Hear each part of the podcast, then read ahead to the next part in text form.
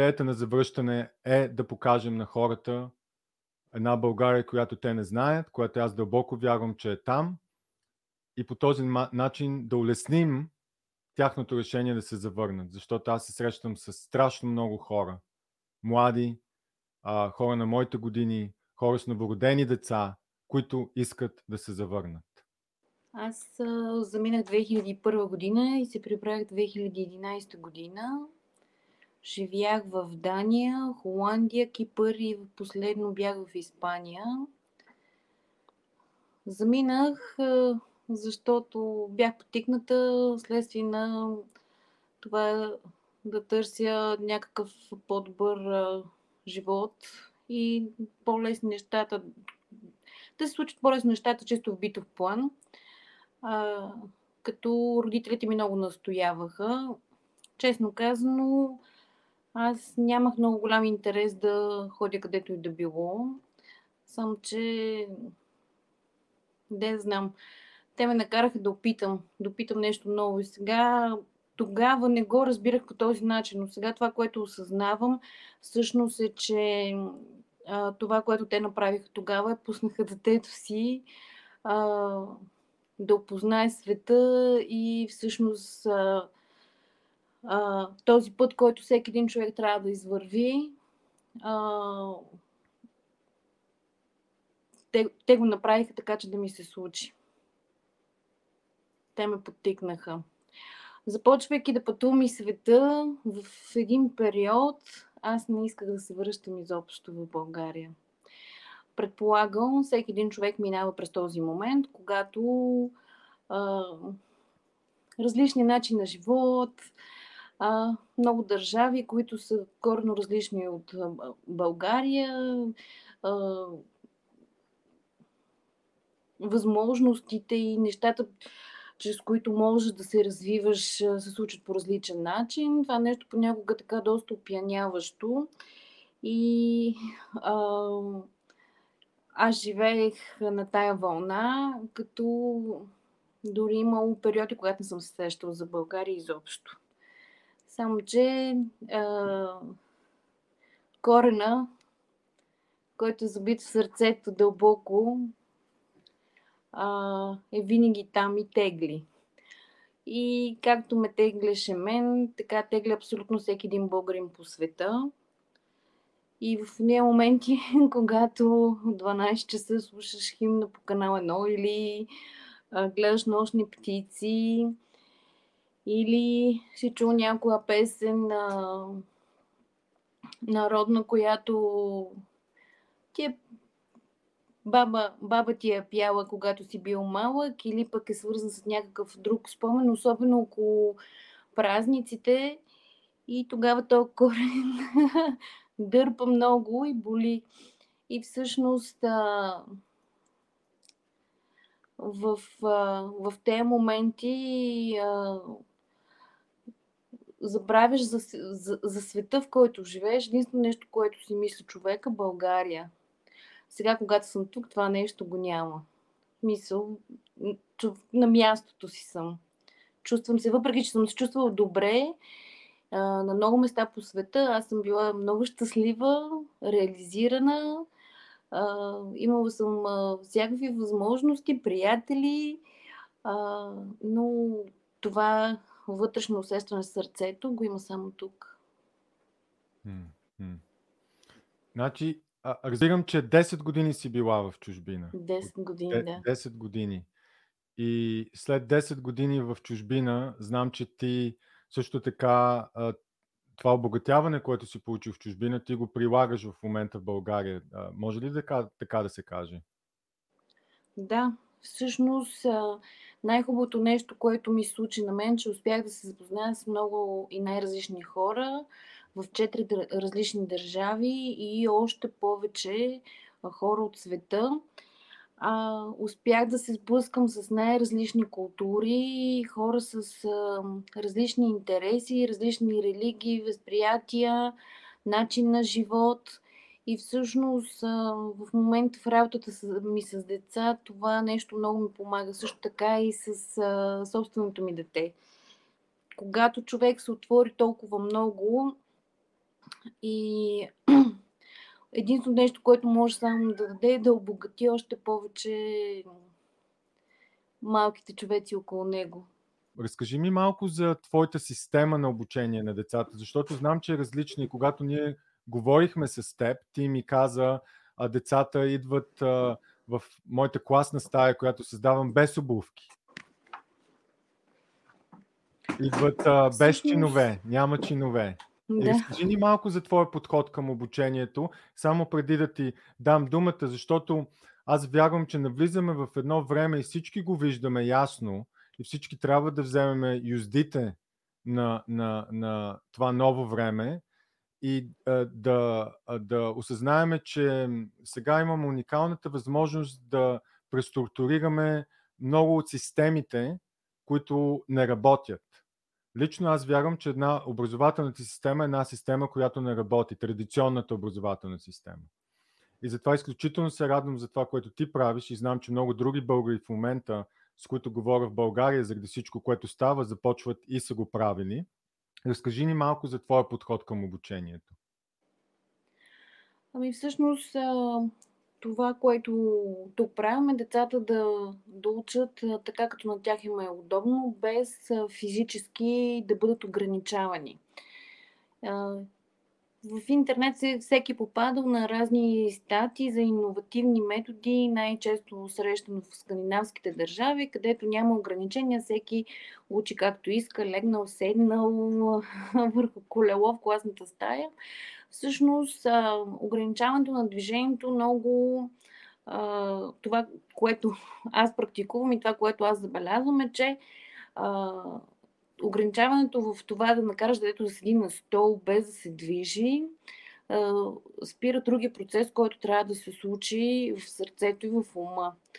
Този в сърцето процес, който трябва да се случи е малки човек да изпитва постоянна любов към това, което прави противопоставяйки се на това нещо, той не го изпитва, а пък а, другото, което се отпечатва в мозъка, остава в знанията му, затруднено следствие на тревожните мисли, които най-често децата имат, когато постоянно някой им вика да спрат, да не правят това или онова. И всъщност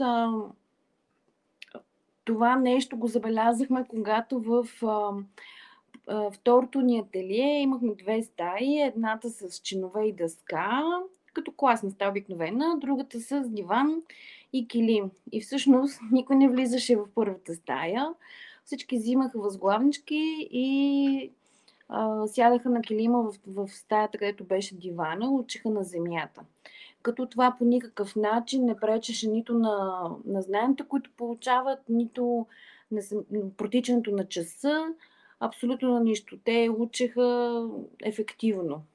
И всъщност тогава махнахме чиновете и спряхме, спряхме да го практикуваме това нещо. Не на всеки му се нрави. има хора, които има, са традиционно ориентирани и това, което а, те предпочитат е така и обучителната стадия изглежда академично и така да се преподава, да е строго, тихо. А, при нас не е така. А, знам, да. Не е така, защото аз бях учител 3 години в, тук в Сиатъл до 2019 и бях в, за моя радост в такова училище, което а, направих същото, махна всички чинове и а, ние се нареждахме в кръг в столовете и така. И аз сядах в самия кръг също. А, а, и така бях част от, от децата и а, видях ефекта, лично видях ефекта на дечица на годините на Кармин, а, а, който имаше, за който ти говориш. И ще се радваме да продължиме този разговор повече и повече, особено а, когато се осъществи нашата идея с плетко и плетка, с книжката, когато е готова искаме да обиколим български училища в България, в Европа, дори в Штатите, защо не, и да говорим точно за тези, а, а, за този тип вид обучение и защо а, ние, родителите, някак си си мис... искаме да е по някакъв начин, но децата те ни казват как искаме. И Кармен, я ни кажи ти сега как се чувстваш в една такава класна стая на майка ти класната стая не ми харесва толкова, защото трябва да седиме на чиновете, а пък те не са като възглавниците меки и понякога почва да ни омръзва, пък е по-хубаво да седиме на земята с възглавничка, в каквато поза искаме. А начина, единствената поза, която може да направим е седене като съвсем нормално дете, а не както ние искаме. И се схващаме. Затова е много по-хубаво да седим на земята с възглавнички.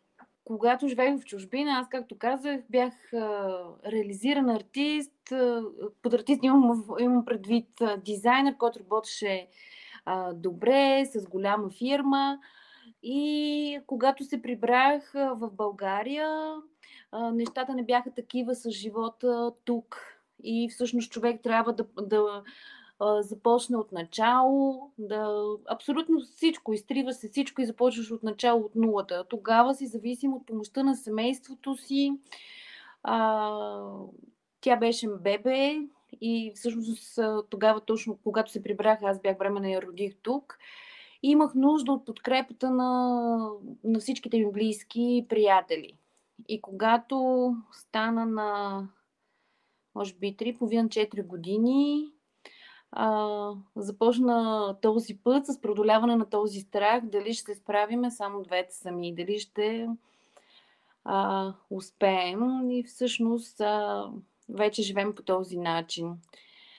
За пореден път лично аз си доказах на себе си, че страховете реално са само в нашите умове и нямат нищо общо с, с реалността. Така че, ако някой ни слуша и се страхува от нещо, просто го направете. Ми, моят живот го смятам като хем малко нормален и обикновен, хем малко с приключения и изненади. Мен има нашата госпожа класната. Тя винаги ни вдъхновява, учи ни много добре. Това е един човек за мен, който е много добър. Но мен много ме вдъхновява и майка ми. Тя винаги е до мен, винаги ме учи на нови неща, винаги прави всичко за мен и винаги гледа всичко добро да става. А кои, кои са някои от уроците, които научаваш от твоята майка? Ми, повечето неща, всичко. Ся, Няма определено нещо, напълно всичко. Добре. А, кой, кой те записа на карате? Аз един от най-важните учители в моят живот а, а, се казва господин Стойчев. Впоследствие разбрах, че дори сме роднини. Той от града. Когато бях а, колкото нея, а, аз учех в а, клас, който изучаваше а, а, допълнително английски язик. И той забеляза, че рисувам и беше много впечатлен от мен. И до тогава никой не беше обръщал внимание на, на, на творческата ми същност. И аз и цялото ми семейство също много се впечатлиха. И тогава те взеха решение да ме подкрепят и ме преместиха в клас, където се изучава изобразително изкуство. И всъщност това промени целия ми живот. Другия такъв човек, който промени живота ми е моята майка, която два пъти промени цялата ми съдба към по-добро. А, тя запали тази искра на изкуството в мен и всъщност а, пак по нейно настояване аз започнах да уча в гимназия за образователно изкуство всъщност майка ми и този учител, ако не бяха, нямаше да, да ми се случи живота по този начин, който ми се случи този път сега. Да, аз което чувам е, че е, това внимание, което един учител може да отдели на едно дете в класната стая, е, може би, едно от най-ценните неща, което един учител може да направи за децата. Да. Да. И всъщност личното отношение най-много променя съдбата на, на човек. Този мой учител, който така промени живота ми, той не знае, че ми го е променил. И много често хората, които променят живота ти, те не си дават сметка. Не всички учители, които съм имала, са, са били с такъв положителен заряд в моя живот. Защото имаше друг учител, който пък постигна обратното нещо за известен период от време. Mm-hmm. И, и най-вече в а, първите години, когато децата се сблъскват с ученето, всъщност те след 11-12 годишна възраст, дори по-малки, но хайде да кажем 11-12 годишна възраст, вече могат сами, сами да се самообучават. И в такъв свят живеем, имат достъп до всякаква информация, търсят информацията сами, четат, гледат нали, имат доста видеобиблиотеки, обикновени библиотеки, виртуални, реални и така нататък. Само, че първите години, когато ти трябва да, го, да му създадеш навика, да, да му дадеш искрата, любовта, е тогава много важно децата да попаднат на такъв човек, който не стои и не говори без да слуша. Защото много често все още това се практикува не само в България, но и на други места. Практикува Децата се учи, не им позволяват да се изказват. Извинявай. Да, да, да, да, да. Извинявай, прекъснахте. На децата не им позволяват да се изказват в класната да. стая. Емоциите, емоциите не си изказват. Много от тях не познават емоциите. не знаят как да се справят с тях усещат затруднения, но а, ето сега нещо така на пръв поглед тук, свързано с образователната система, предполагам, не само в България, аз имам поглед над нещата, които са тук, не, на, не навсякъде. Разбира се, а, е, че а, толкова бумащина има около един час, протоколи, така ли не, книжи, някаква книжна работа, всякаква. Тези учители нямат време а, и те са под някакъв стрес, постоянно трябва, имат, е, имат а, а, време, за което трябва да са попълнили всички документи, които трябва да ги дадат там поради едно или друго нещо. Това време съвсем спокойно те могат да го използват за сплотяване с децата, с а, това да се обърне внимание на различните таланти. Като аз практиката тук съм чувала дори изказвания от сорта на их, това дете не можахме да го пречупим. Абсурдно е в днешно време да пречупваш някои особено таланти. Това, което съм забелязала, че емоционално развитите деца и децата с, с, таланти, които във възраст между 5 и 7 години, много рядко биват разпознавани като такива много рядко.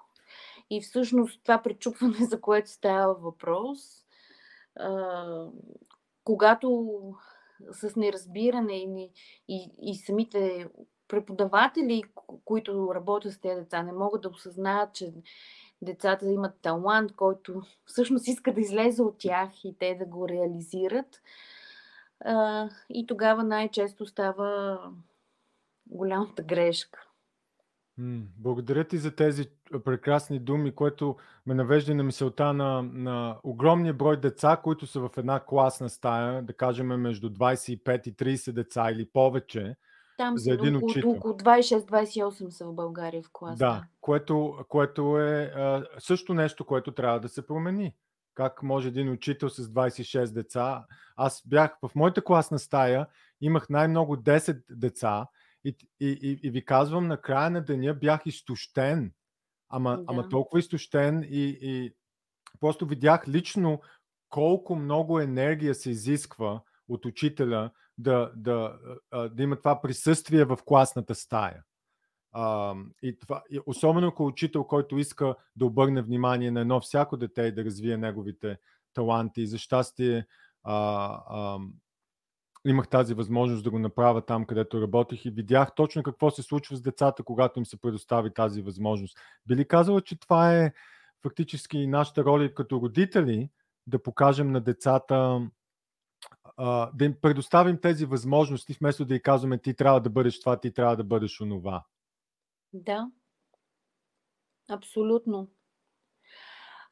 И много е важно в момента, в който човек реши да стане родител, да е наясно с това нещо и да го осъзнава. Много хора, съдбата на всеки е различна. Стават родители, още не са готови, не ги осъзнават тези неща. След това прехвърлят тази отговорност върху, върху учителите. В детската градина, в началното училище, в гимназията след това. Но това е нещо, което предимно трябва да започне вътре в семейството, а пък училището просто да работи заедно с семейството. Mm. Много често тези две неща се разграничават. Аз лично не съм съгласна. И те са Всичко били... започва вкъщи, а пък малкият човек показва какво е научил вкъщи в училище, а не обратното. Малкият човек показва какво е научил в къщи в училище, а не обратното. Е, това са да. думи, които ще запомня. Благодаря ти за, за тази много, много ценна гледна точка. Би ли казало, че този, това разделение се случва заради економически причини, понеже и двамата родители трябва да работят, трябва да, изхранват, да, да изхранват семейството и някак си сме влязли в една, един, една, един такъв строй, система, в която дори е много трудно да излезем от нея? За жалост е така. Родителите нямат време за децата работят. Много от родителите не работят в същия град, където живеят заедно с семействата си, не работят в същата държава.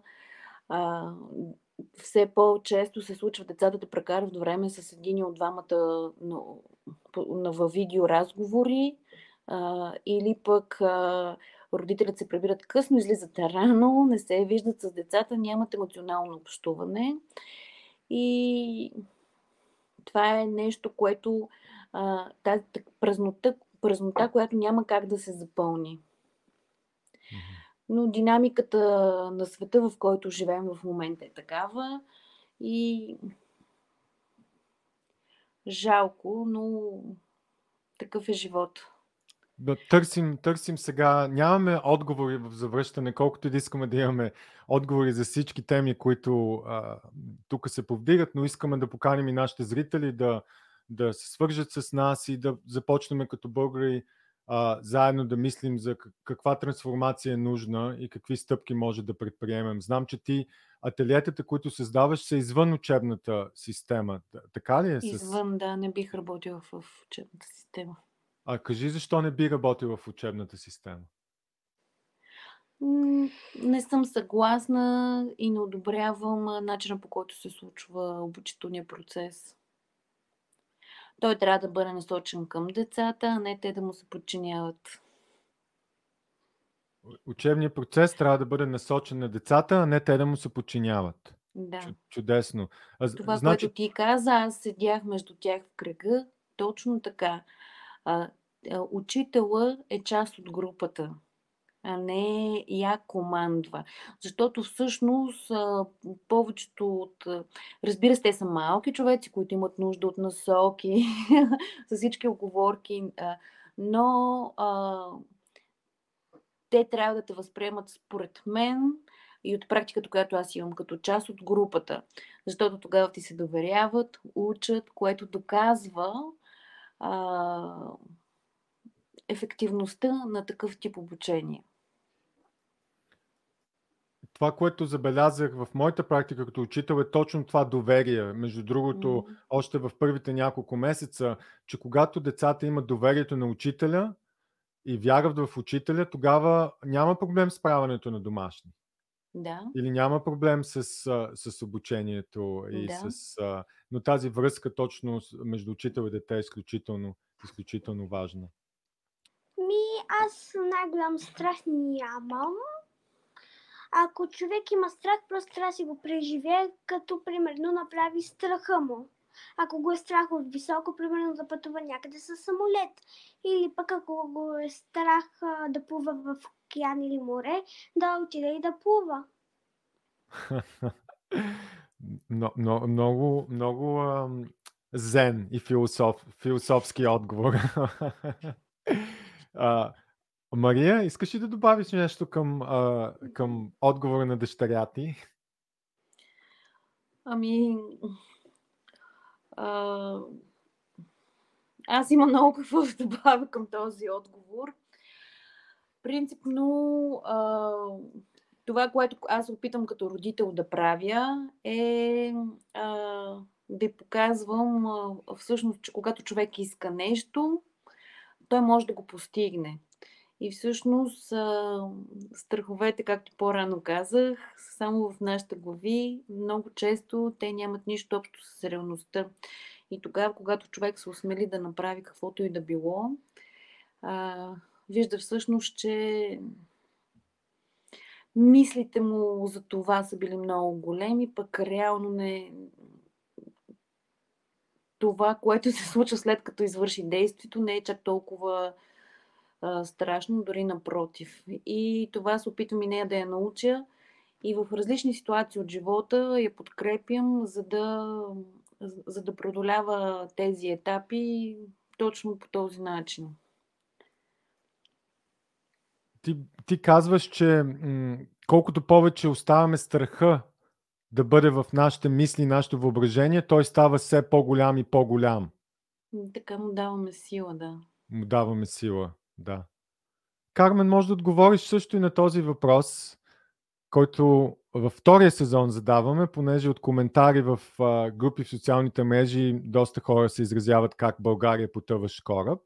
И ние задаваме въпроса България потъваш кораб ли?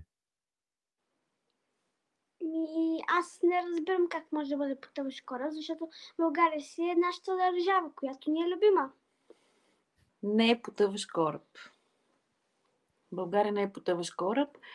А, а, това, което казах по-рано, когато започна живея в, а, а, извън България, а, срещайки новите култури, новите хора, нови възможности, обикаляйки навсякъде, а, в един момент а, няма как ти се сливаш с този начин на живот, дори те заслепява.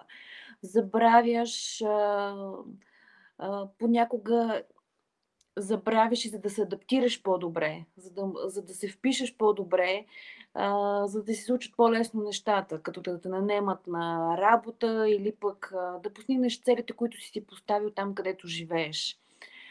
А, в едни такива моменти много е лесно да махнеш с ръка и да кажеш, абе, България потъваш кораб когато не искаш да се сещаш, защото в момента живееш така и ти е добре и всичко е окей. Okay. но когато човек се върне тук и всъщност а, види света по друг начин, нали, ако си дадеш шанс а, да приемеш, че това, което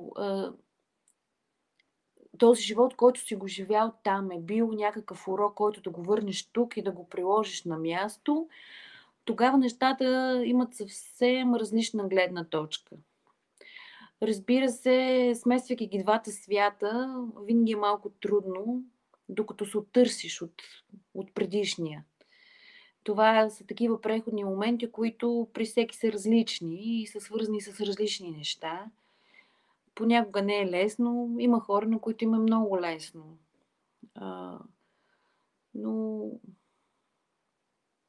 не мисля, че потъваш кораб. Да, много хубаво се изрази, когато ти си потънал, да използваме думата потъващ и потънал, когато ти си потънал в ежедневието си в чужбина и където и да е, е точно а, трудно е да изплуваш и, или да се гмурнеш по-надълбоко и докато не си в България, дори да, да, да, да се изказваш по този начин, поне аз така а, смятам. Когато си далеч, дистанцията, километрите, понякога хората не се чувстват, чуват с, с а, близки приятели от родината с месеци. И някакси забравяш. Забравяш. за къщата, за уличката, за дървото там на ъгъла. Забравя се, всичките тези неща се забравят. Забравяш дори усмивките на, на близките и на приятелите си. А, другия живот, там където живееш, тази реалност, в която се намираш, а, ти, ти си на 100% в нея. И в един момент в тази динамика много често много често може просто ето така да го прехвърлиш, без да седнеш и дълбоко да помислиш. За мен е, а, България не е потъващ кораб, защото когато дойде тук човек да живее, с а, всички, всички опити, познания, които има от живота си, където и да било по света, е много ценно. И също така в момента толкова много големи фирми имат и, и се развиват и, и млади хора, които работят а, дори на много високи заплати, не мисля, че, че може просто така леко да се твърди. Трудно е, различно е. А, по света в Западна Европа, в Америка има различен строй. строй нали, начина по който са построени а, взаимоотношенията между хората, социалната политика и така всичко, което ти се случва в живота като цяло. Нали? Хората най-често ги а, интересуват практичните неща. На битово ниво, това трябва да ми е така, така, така, така, така. Тук не, а, нещата са по различен начин, но те са по различен начин всяка една държава. Просто ако човек не е готов да се върне, или се страхува да се върне, може да го отрича. Но когато си 100% сигурен и вярваш в себе си и знаеш, че искаш това да направиш, просто си поставяш цели, както навсякъде, както когато си заминал едно време там започва да развиваш а, пак един живот, поставяш цели, първо трябва да направя това, след това трябва да направя нещо друго и ги постигаш. И както Кармен се изрази, ако се страхуваш да се завърнеш в България, отиваш и се завръщаш. За да може да, се... за да може страха да не, да не управлява твоите решения, да разбереш точно защо се страхуваш. Кажи ми с няколко думи, Мария, за детската книжка. А, знам, че след като Кармен а и Кармен може да ни разкаже, но ти а, каза нещо много ценно за, е, за емоционалната интелигентност, която е изключително важно в момента да се а, говори за това и което липсва в обучението. Кажи ни, разкажи ни за някои думи за тази твоя гледна точка. Ами всъщност, а, още в началото, като почнахме да четем, първото нещо, което ми докоства в твоите разкази за а, чувствата, за които се говори в тях. И имайки предвид работата с деца а, и многото деца с най-различни съдби, които идват при нас, а, решихме да направим няколко работилници върху тези разкази.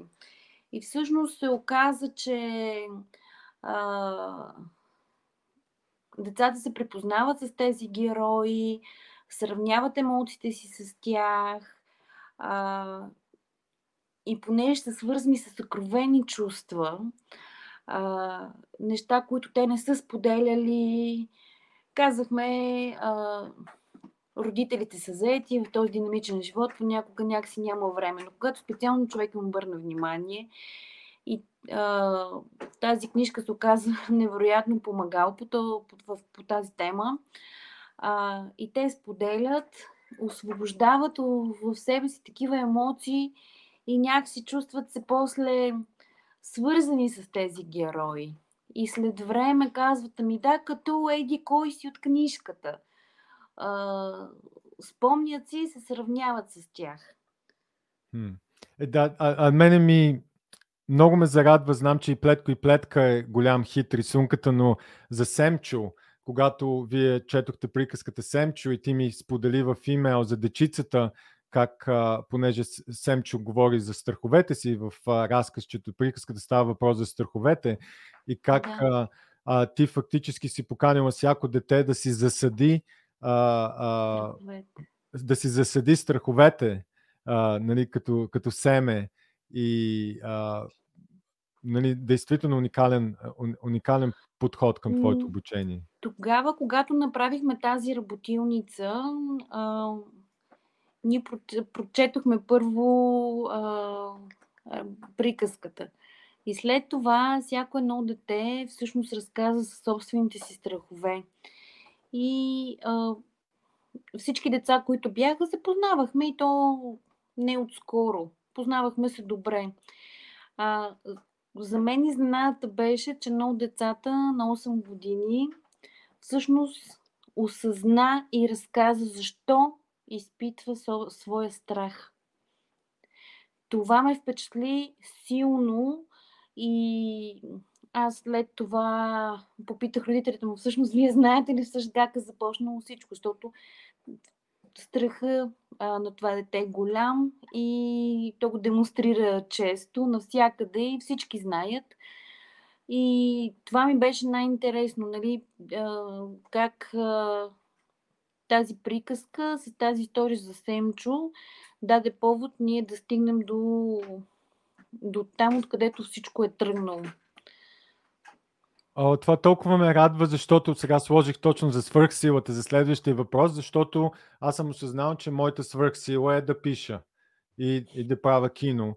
И, и, и обаче, когато ние си събереме нашите свърхсили заедно, както ти, а, вие четете приказката, знам, че Кармен сега ще ни разкаже повече за ателиетата и за, и за тя как рисува по това време, но ето, че а, какъв прекрасен, а, то дори не е кръг, то е спирала, защото то не е затворено, как приказката бъде прочитана, детето се отключва, говори за най-големите си страхове, ти като учител а, чуваш детето, отиваш при родителите, обръщаш внимание на това, което детето е споделило и оттам вече родителите могат и те да поемат разговора с детето си. И... Както често се случва, да. Да, е, е, е, е, е, това е наистина ми пълни душата и сърцето. А, Кармин, може ли да ни покажеш, ще сложа, ще оголема екрана, да, ми, да ни покажеш някои от твоите рисунки? Добре. Твоята свръхсила. Чакай сега да махна и а, логото. Добре. Разкажи ни за тази картина картина един ден ми се рисуваше и я нарисувах. Добре, може, видяхме я, дали ти видим лечицето. Е, един ден ти се рисуваше и ти я нарисува. Да. Еми, това е чудесно, че имаш такава възможност направо да рисуваш. Тази а... картина и следващата, която ще покажем, те всъщност са с призови места на международен конкурс в Испания. Ето и тези. Прекрасно, прекрасно. Благодаря. И би ли казала, Кармин, че това е една от твоите свърхсили да рисуваш? Да. Моите свърхсили са а, да тренирам карате и да рисувам. Да тренираш карате и да рисуваш. Прекрасно. Да. Разкажи ни за твоята свърхсила и за как а, си открила аз вече, ние вече чухме и знаеме каква е част от нея, но може да ни разкажеш малко повече за твоите свръхсили. Ами, аз рисувам емоционално. Всъщност, а, така, и разказвах емоциите си, защото не знае как да ги изразявам, а, чрез изкуството. И така, така, това е моята свръхсила. Да показвам а, всичко отвътре, навън, чрез изкуството. Ето я, клетко и плетка. Ето я. Е, това ще бъде а, и корицата на книгата. Плетко и плетка. Ти каза, че сега особено е много трудно а, в това ново време, в което живеем. Разкажи ни малко То за не е това. само в България, като че ли и насякъде по света е трудно. Аз първо ще разкажа една смешка, свързана с живота в България, с това колко се плаща на едни познати. Въртеше ми се така, те живеят в Европа, въртеше ми се да се върнат И а, майката беше отишла на интервю за работа и те казали 400 лева. Тя казва, ма на ден ли? Това нали, беше преди години, сега няма такива заплати. Но всъщност разликата в, в това, в заплащането, в стандарта на живота много голяма. Още взето човек трябва да забрави там, откъдето иде това, което е било, за да живее леко тук. А какъв Не съвет трябва да ги сравнява. Да, точно това е съвета, който даваш на хората, които искат да се завърнат. Първо и първо аз чуваме това да не сравняват как е в Америка или как е някъде другаде, а да отидат в България и да видят как може, би, може да се приложат а, някои системи и неща, но да не, да не се правят сравнения. Повечето хора, които се връщат отвън и са живели дълго време там, имат достатъчно опит да развият собствен бизнес тук и да са достатъчно а, полезни а, съзнанията си и така няма да тръгнат съвсем от нулата. Убедена съм в това нещо. А, а другото, което е, когато си живял дълго време, си работил едно нещо някъде и, и се специализирал в това нещо, пак можеш да намериш работа, която е добре платена, защото а, кадри се търсят, добри кадри се търсят още повече. И всъщност това, което напоследък в България се отчита, е липсата на добри кадри, защото много хора заминаха. Общо заето всеки, който може да прави нещо качествено, е някъде. И а, не е като да няма работа. Няма работа, ако не искаш. Нали? Защото много хора казват, тук няма работа, няма какво да правиш, има какво да се прави. А, просто трябва да, трябва да го искаш. И трябва да си повярваме. И трябва да си повярваш, да. И да обичаш това, което правиш. Ние поканихме а, а, зрителите в завръщане да направят малки дарения, така като коледен подарък за вас и сме събрали една скромна сума от а, а, 210 долара, която, която така ще ви, ще ви преведеме а, от екипа, от екипа на, на завръщане и от а, нашите зрители, а, като така един съвсем скромен жест от нас да с идеята това, че искаме да продължаваме да ви подкрепяме и оценяваме, въпреки че сме далече това, което вие правите и ти, и Кармен за, за България. Много мило а, всички, които, които са оставили дарение, много мило. Много, много мило. ви благодарим. Да. Имате ли нещо, което искате да кажете за, в заключение? Ами да, аз искам да кажа, наближавате ни много светли празници. Искам да пожелая на всички българи по света а, паричката от питката, клечката от питката и бобчето от питката. Това е да се падне на членовете в семейството, а пък а, всичко, което ви си иска да се случи, да го кажете с молитва, докато месите този хубав хляб, а, който да го раздадете в, а, в къщата а, с много любов на, на семействата си. А, и а, едно пожелание за светла, щастлива и здрава нова година на всички, които гледат в момента и които после ще гледат на запис. А, бъдете здрави и смели не се страхувайте.